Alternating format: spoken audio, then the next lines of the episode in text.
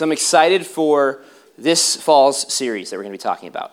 Um, each week, as we uh, come up to Shig, we are going to be asking a big question about God. And we are hoping to answer that question or point you into the direction of answering that question. And here's the reality all of us have questions about God. All of us are at that age where um, maybe what our parents have been telling us our whole lives isn't, isn't cutting it anymore. And we're starting to ask, why do I believe the things that I believe?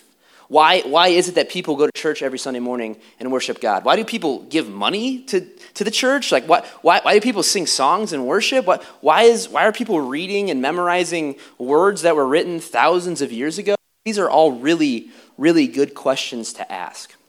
And what I want to kick off by saying is all the information that we get about God, for the most part, is found in Scripture, is found in the Bible. And, and what's crazy about the Bible is the Bible is full of people, authors, writers, who had questions about God themselves. One of the biggest books in all the Bible, the book of Psalms, if you, were to, if you had a Bible with you right now and you opened up halfway through, you'd probably be in the book of Psalms. There's like, it's like 150 poems to God, and a lot of them ask really hard questions to God. The reason I'm telling you these things is because questions are part of our journey, and it's a part of our relationship with God. And so this, this, this, this fall, we are going to be asking hard questions about God. We have a big God, we have a great God, a God I think you should worship, a God I want your friends to know about, a God that has changed my life um, and has given me a purpose in my life. And, and I think he's worthy of asking these questions. He's worthy of finding these answers. And I'm excited to go on this journey with you and answer a lot of these questions. But before we can even really get in and tackle some of the hard questions, we need to kind of have a baseline. So tonight, this is kind of a kind of a lame question to kind of kick off big questions about God, but the question we're going to answer is who is God? Because my hope is we can lay the groundwork tonight about who the God is that we worship, who this God is that we're asking all these questions to. That way, when we are asking harder questions throughout the fall, we can point back to this talk and remember the things that we learned tonight.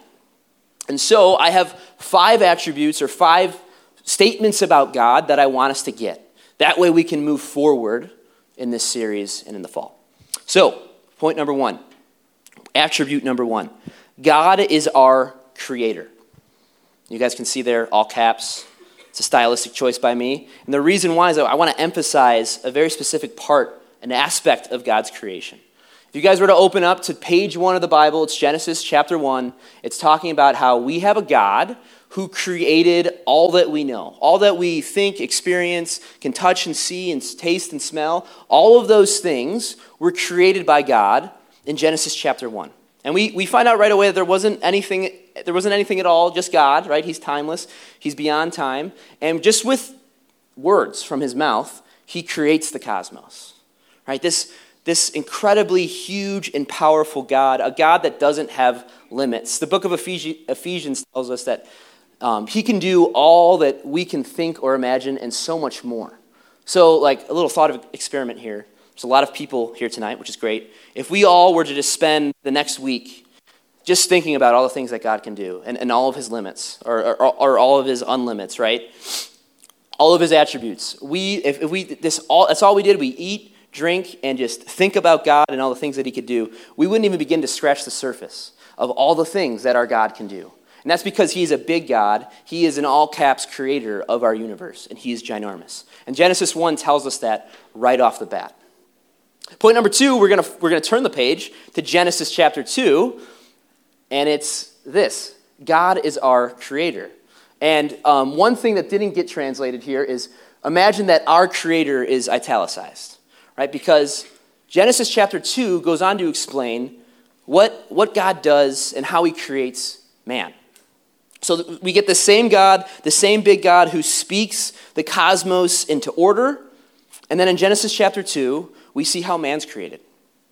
And pretty much God takes this plop of dirt, he forms it, and then he breathes life into the dirt, and that's man. Right? He gets so close to us that he breathes life into us, and that's how we are known. Think about how close you need to be to someone to feel their breath.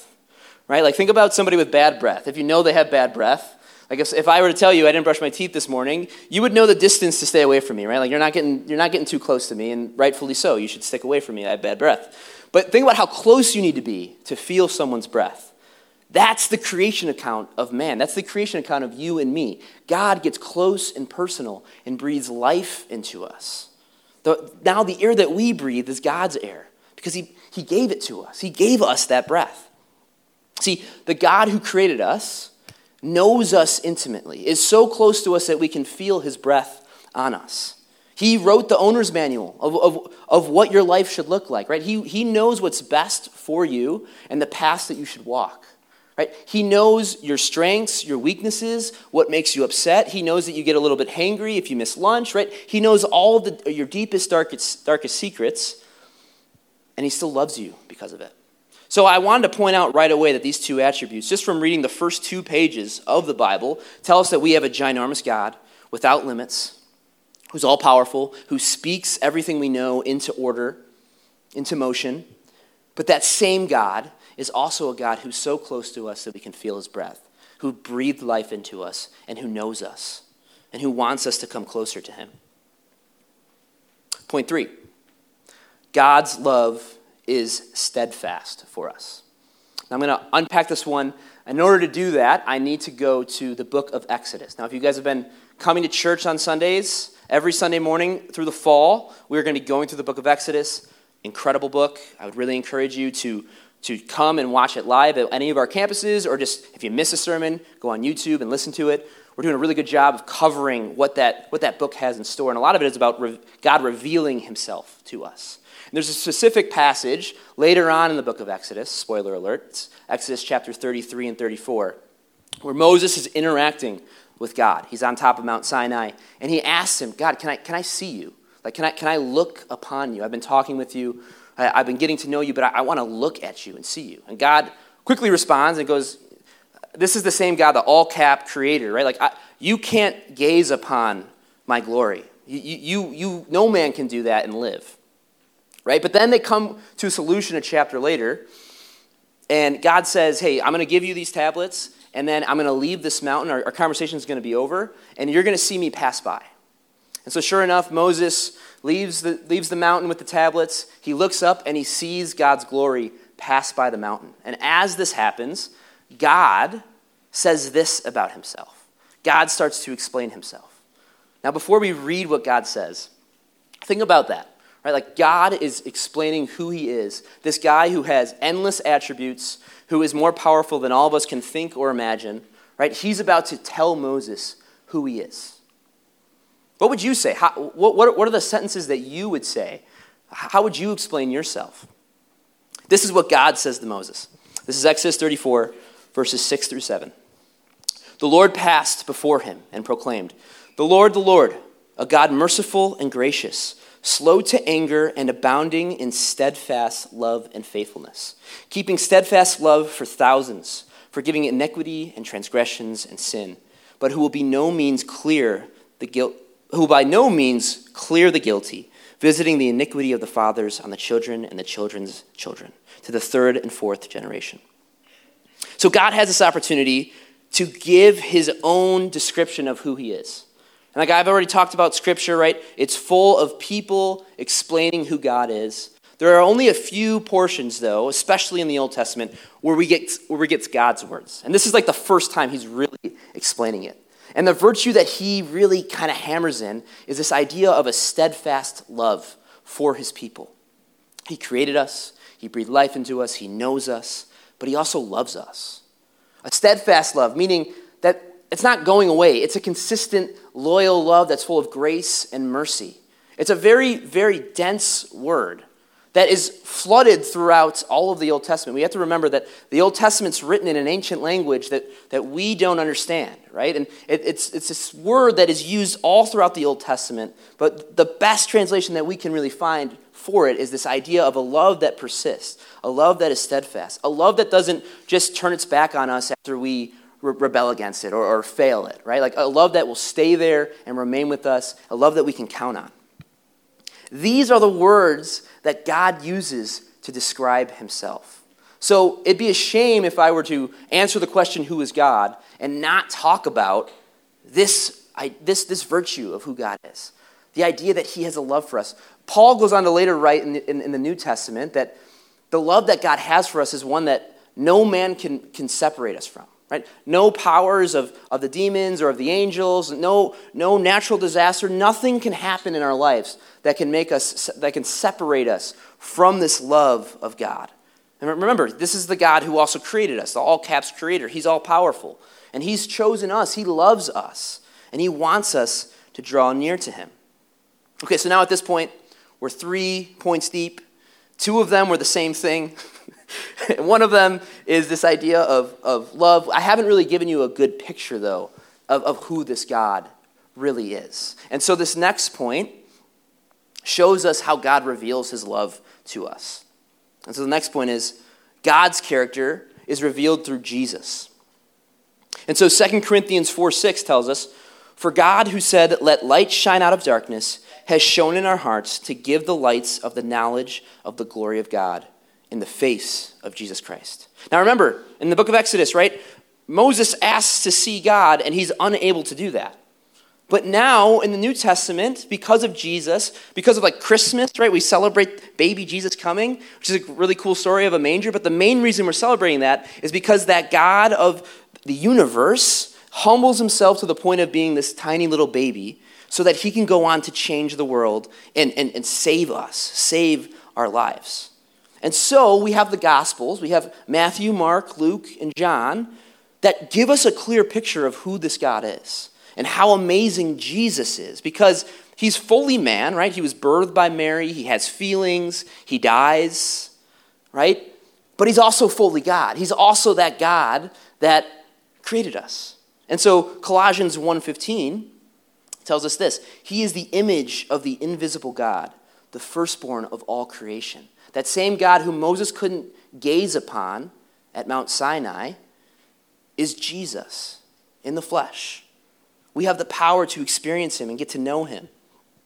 And so all the New Testament is really kind of, and actually all of Scripture is pointing to Jesus, but, but all of Scripture is really looking at Jesus, right? The Old Testament is looking forward to him. The Gospels are centered around him, and then the New, and then the rest of the New Testament is kind of looking back at Jesus because of these verses telling us that he is the clear image of God.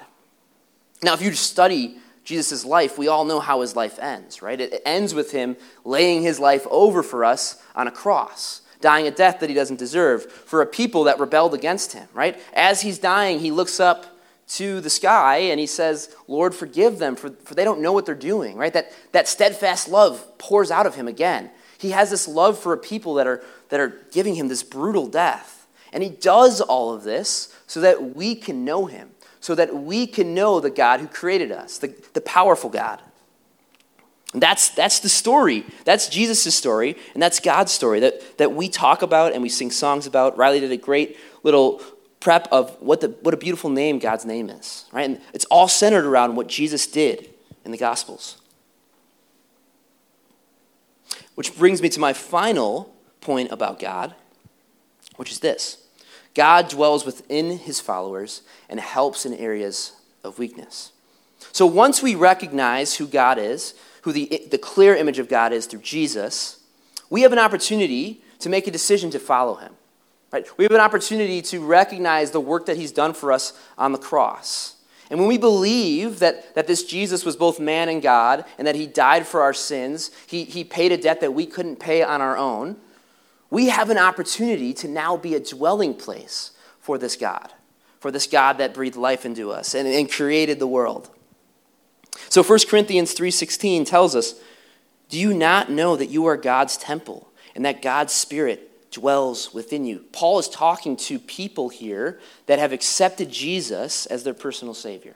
When we recognize the work that Jesus has done on the cross and we subscribe to it and we follow it and we, we allow it to change our lives, we receive the Spirit of God in our lives. We become a temple. And then Romans 8:26 goes on to say, likewise, the Spirit helps us in our weakness.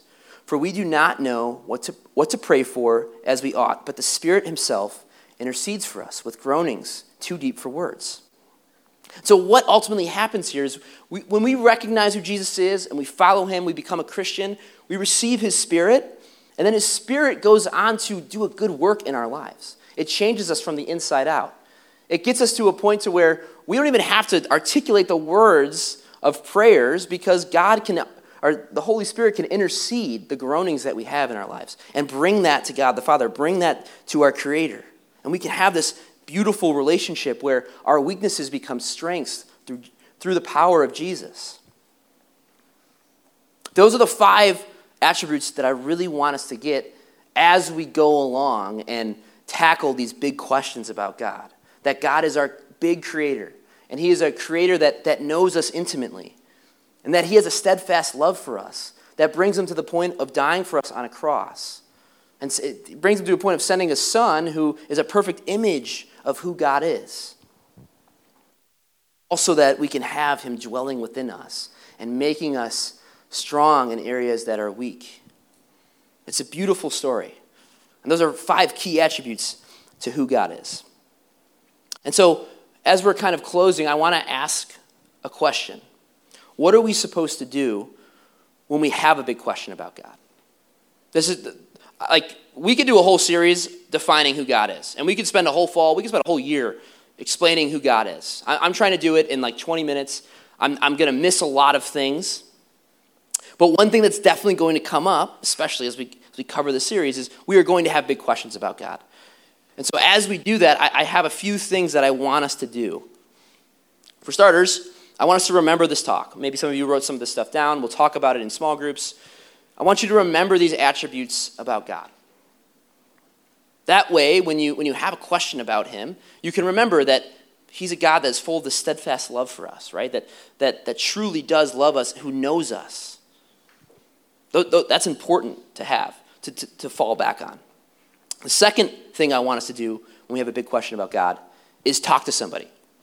Now, Shig, there's a ton of people in this room that are probably like minded, right? That, that, that are your friends. You have small group leaders that are, like I said before, world class. They are the best in the business.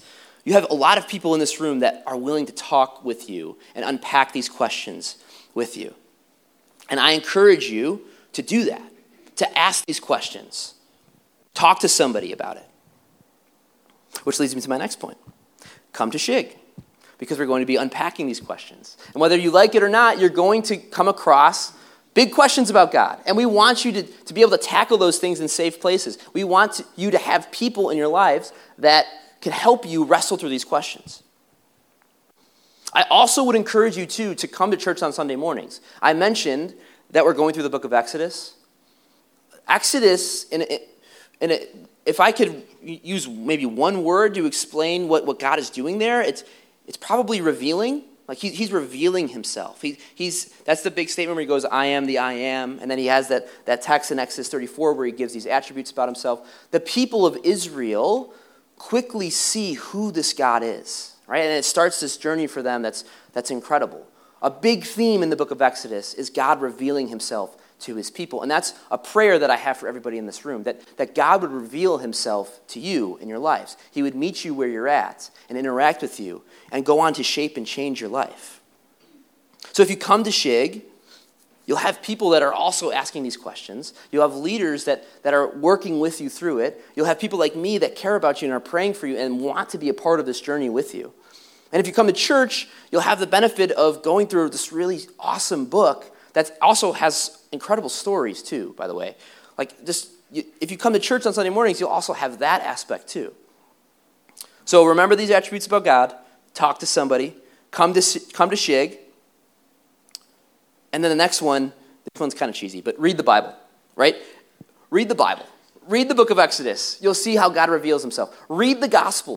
You'll see how Jesus interacts with people. You'll learn that he came down to die for us, but he also, while he was doing that, he was serving us, he was teaching us, he was performing these, these incredible miracles, all with the hopes that you would, you would have a relationship with him.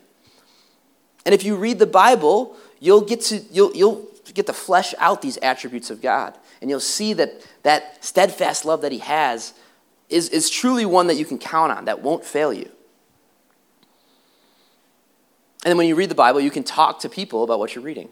There's a theme here. I want you to not just do this journey on your own. I want you to talk to people. I want you to talk to people that maybe have are a couple steps ahead of you in their faith journey. I, I want you to talk to people that maybe are a couple years older than you that can give you some wisdom. Because here's here's the bottom line too. I still have big questions about God. We all still have big questions about God. I want to tell you about this guy who um, was around in like around like 300 AD. His name is it's either Augustine or Augustine okay?